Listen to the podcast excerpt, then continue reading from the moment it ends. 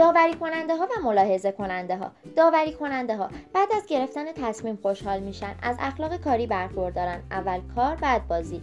هدفهایی رو در محل کار برای خودشون در نظر می‌گیرن تا به موقع به اونها برسن. ترجیح میدن بدونن دارن چی کار می‌کنن. محصولگرا هستن یعنی به تمام شدن کار تاکید می‌کنن. زمان رو منبعی تمام شدنی می‌دونن. ضرب ها رو جدی می‌گیرن.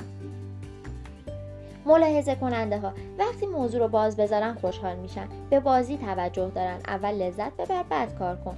با توجه به دریافت اطلاعات جدید هدفاشون رو تغییر میدن. خودشون رو با موقعیت های جدید تطبیق میدن. فرایندگرا هستن. یعنی به اینکه کار چگونه انجام میشه تاکید می‌کنن. زمان رو منبعی تجدید شدنی می‌دونن و ضرب ها رو انعطاف پذیر می‌دونن.